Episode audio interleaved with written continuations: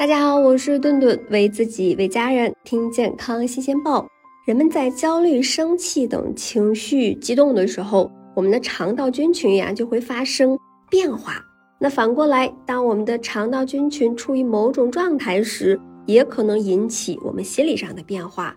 基于肠道微生物跟大脑之间的互动关系，我们也称脑肠，我们也称其为肠脑、第二大脑。大家都知道我们的大脑，没有听过肠脑、第二大脑。为什么我们要把肠道称作为我们的第二大脑呢？大家知道吗？分布在肠道的神经元细胞数量是仅次于大脑的，大约有1亿左右的神经元细胞，那远远的多于这种神经系统中脊髓和周围神经系统的神经细胞的数量了。那这么多神经元细胞不是摆设，它能够独立于大脑之外，感受肠道内各种物质，包括食物、营养、药物、细菌、病毒等等信息，自行控制肠道的行为。比如说，当我们吃了有害有毒的物质，肠道会马上产生恶心、呕吐的反应，保护我们的健康。关于肠道的几个惊人数据，你知道吗？第一个，人体中 99% 的毒素是从肠道进入人体的。第二，人体中 84% 的病毒是从肠道进入人体的。人体的老化，一半因素是大脑，一半因素是肠道。已经发现的130多种人体必需的养素，食物中并不存在，必须依靠肠道中的有益菌群合成。再一个呢，接触到空气的食物 100% 含有细菌，健康人的一滴唾液，也就是1毫升，含有1000万个细菌，杀死这些细菌依靠的是肠道和胃。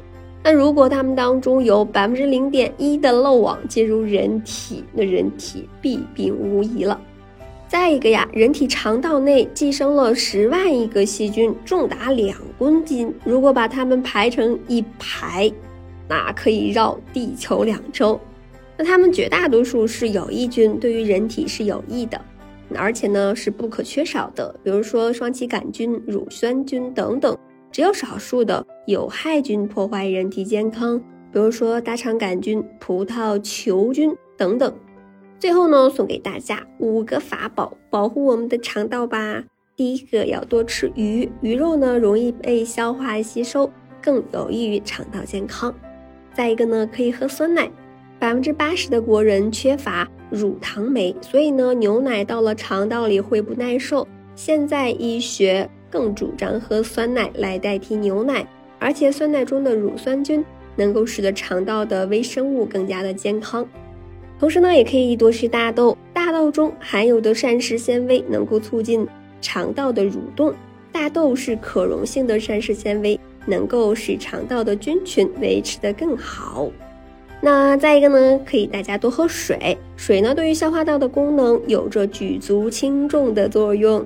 加上我们每天喝的水经过小肠的上端，总量是9升，到达大肠时只剩下1升。多喝水呢可以保证大肠中水分的充足，当大肠湿润的时候，大便排出就会相对容易一些了。